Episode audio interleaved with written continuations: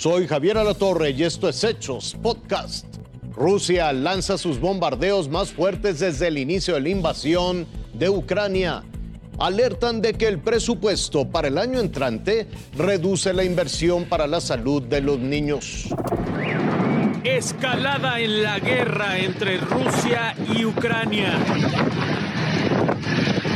Primero, un golpe certero contra el gobierno ruso, el puente más largo de Europa, inaugurado hace apenas cuatro años por el presidente ruso Vladimir Putin, fue destruido parcialmente. El sábado, un camión que recorría los 18 kilómetros que conectan a Rusia con la península de Crimea explotó, quedó en llamas y se derrumbó una de sus partes. Murieron tres personas. Desde ese momento se complicó el envío de suministros rusos para la guerra en Ucrania. Vladimir Putin dijo que era terrorismo. La siguiente respuesta fue contundente. Al menos 10 ciudades de Ucrania fueron atacadas con decenas de misiles. Algunos fueron interceptados, otros dieron en el objetivo. Sobre instalaciones eléctricas en la ciudad de Dnipro. El misil cayó en una calle, los conductores se detuvieron y vino la explosión.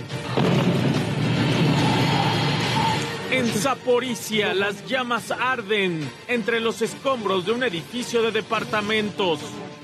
En vivo desde Kiev, el periodista de la BBC, Hugo Bachega, informaba de la situación. Pasa un misil y estalla. No dudó en protegerse. Fue testigo de otros tres. Una joven de Kiev se grababa y un misil pasó cerca de ella. Bombardeos que dejaron al menos 15 muertos y casi 100 heridos.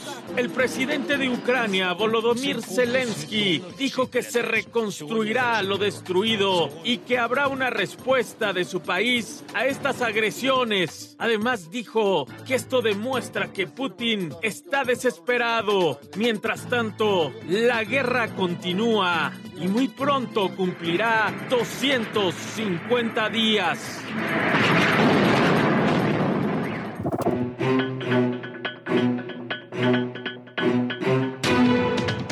El pequeño Osvaldo no se da por vencido. Desde hace tres años viaja desde Veracruz hasta el Hospital Infantil de México en busca de una cura para el cáncer. A veces no tiene, no hay medicamentos en el hospital y venimos de lejos para irnos con las manos vacías. Una situación que según expertos del Centro de Investigación Económica y Presupuestaria podría empeorar en el 2023. Según su análisis del paquete económico para el próximo año, los institutos de salud dedicados a la niñez resultarían afectados.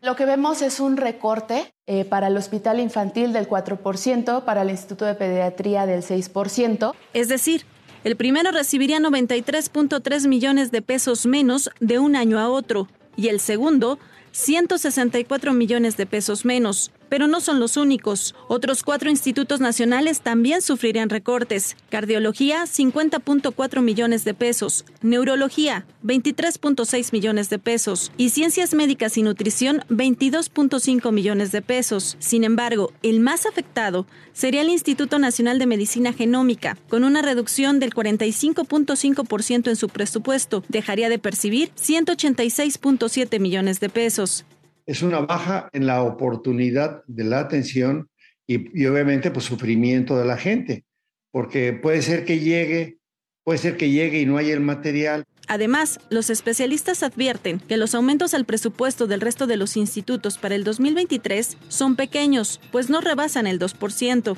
El riesgo con estos aumentos tan mínimos es que puedan diluirse y realmente no veamos un aumento o una mejora en la salud de las personas. Y solo el Instituto Nacional de Cancerología y Geriatría recibirían 4.7% y 3.5% respectivamente, a lo que obtuvieron en el 2022.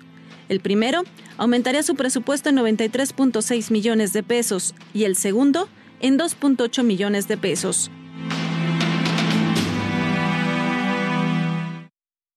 Hay preocupación en diversos sectores porque según expertos con este panorama podrían disminuir las atenciones y consultas en el tercer nivel de especialidad, lo que sería muy difícil de cubrir para las familias mexicanas. Hasta aquí la noticia, lo invitamos a seguir pendiente de los hechos.